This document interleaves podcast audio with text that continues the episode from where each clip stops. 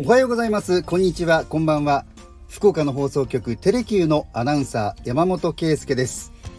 えー、山モーターズでは前回から日本のメーカーの歴史、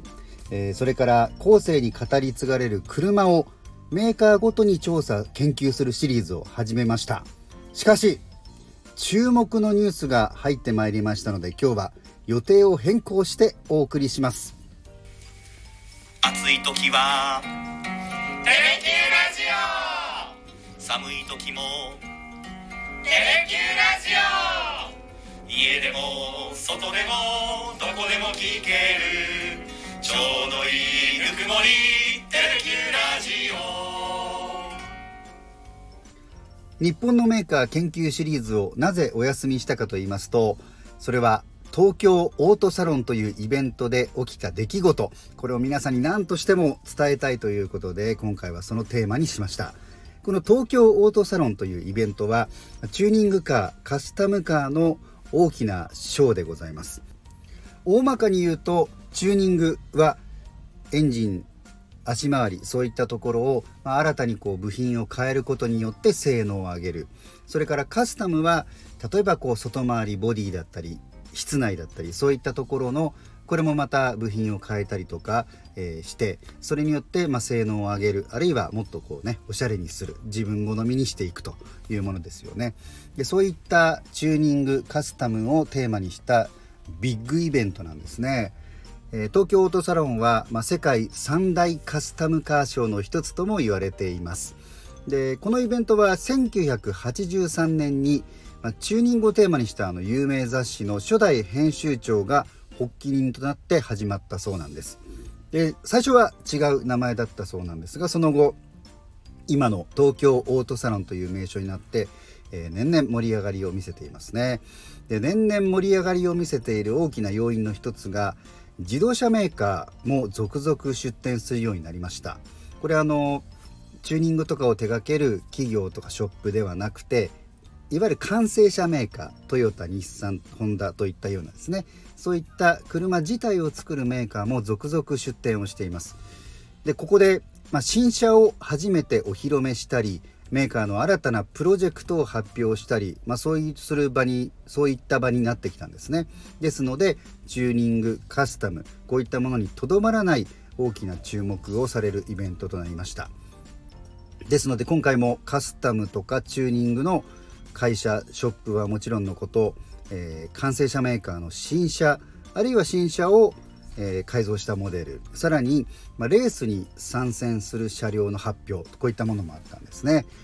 そんな中で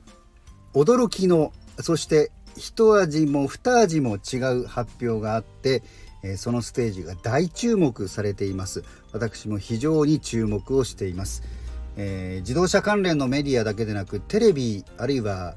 一般紙新聞も報じているんですね。それが今回のテーマでございます。では通信社の記事をもとに概要をお伝えします。トヨタ自動車は13日千葉市で開幕した改造車や関連部品の展示会東京オートサロンで1983年発売のガソリンエンジンのスプリンタートレノを水素エンジン車に改造したコンセプトカーを披露しました。またカローラ・レビンを EV 電気自動車に改造した車も展示しました。トレノとレビンは兄弟車で自動車ファンの間では86の愛称で親しまれています。豊田昭夫社長は発表会で新車を EV にするだけでは二酸化炭素の排出量を実質ゼロにするカーボンニュートラルの2050年の達成ができないと指摘しました。その上で愛車になっている車にも選択肢を残すことが大切だと述べ販売済み車両の脱炭素の意義を強調しました。また豊田社長は車好きだからこそのカーボンニュートラルの道がある。車好きを誰一人置いていきたくないとも訴えました。というニュースなんですね。これは一石を投じる大きな出来事です。まず何といっても自動車メーカー自らがもう40年前の車を今水素や電気といった脱炭素につながる車に改造して発表したしかもこんな車を作ってみましたとこうさらりと公開するわけではなくて大きな舞台でこれを発表したということなんですね。あのあくまでこういったサービスを始めるということではなく、まあ、コンセプトカーではあるんですけれども、まあ、新しい車を作ってそれを買ってもらうというのが商売の基本である自動車メーカー自らがこういったことをしたというのは非常に大きいと思います。この86という愛称で親しまれている車はかなりあの広くね浸透しておりますけれども、えー、スプリンタートレノカローラ・レビンという車でした1983年に発売されましたどの車も型式というのがありましてこう番号がですねそれが AE86 というものだったために、まあ、車好きの間ではこの86というふうに呼ばれています、まあ、これが軽量で当時は非常に手頃な価格で、まあ、走りを楽しむ走りの腕を磨く人たちに非常に人気を博して今もこれは非常にも大人気で、まあ、とんでもないお値段で取引されているんですねそういったシンボリックな車をトヨタ自らが電気自動車水素エンジン搭載車として大きな舞台でお披露目したというのが今回の出来事なんです。先ほどもあった通り、まあ、豊田社長はですねこのこれから出していく車を全部 EV にしたところで、まあ、このカーボンニュートラル2050年達成というのはできないであろうと指摘して、まあ、今愛車になっている車にも選択肢を残すことが大切だというふうに話をしています。で車好きだからこそのカーボンニュートラルの道がある車好きを誰一人置いていきたくないというふうに訴えてるんですね。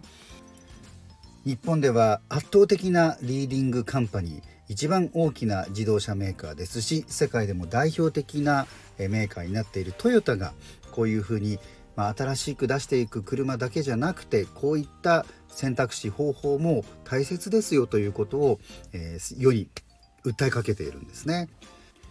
日本政府も世界的な潮流の中でこの車に関しては電気自動車を中心としてこの脱炭素の目標を達成していくというのを打ち出していますしかし以前からこのトヨタは、それだけではなかなか実際難しいのではないかと、ハイブリッドだったり、ま充電ができるプラグインのハイブリッドだったりそれから水素ですね。この水素もまあ、電気自動車と同じように最終的に水素エネルギーを利用しながら燃料電池を使って、まあ、電気の力で車を動かすというもの。もう一つは今のガソリンのようにエンジン。水素の燃料を使ってエンジンを動かす。というようなこの水素でも2通りのやり方をトヨタは開発を研究を進めているんです。まあ車の場合で言いますと走っている時の二酸化炭素排出だけではなく製造する時または最終的に使われなくなって処分する時こういったところの CO2 排出これもあります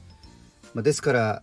脱炭素はどれが早い道なのかっていうのはなかなか難しいようなんですよね。でも今回自動車メーカー自ら本来は新しい車をたくさん買ってもらうというのが商いである自動車メーカー自らがすで、に世に出ている車を脱炭素につなげようというような提案をした。このことを車関連のカーボンニュートラルこれをぐいっと大きく前進するきっかけにしていかなくてはいけないなと強く感じました。ではまた次回です。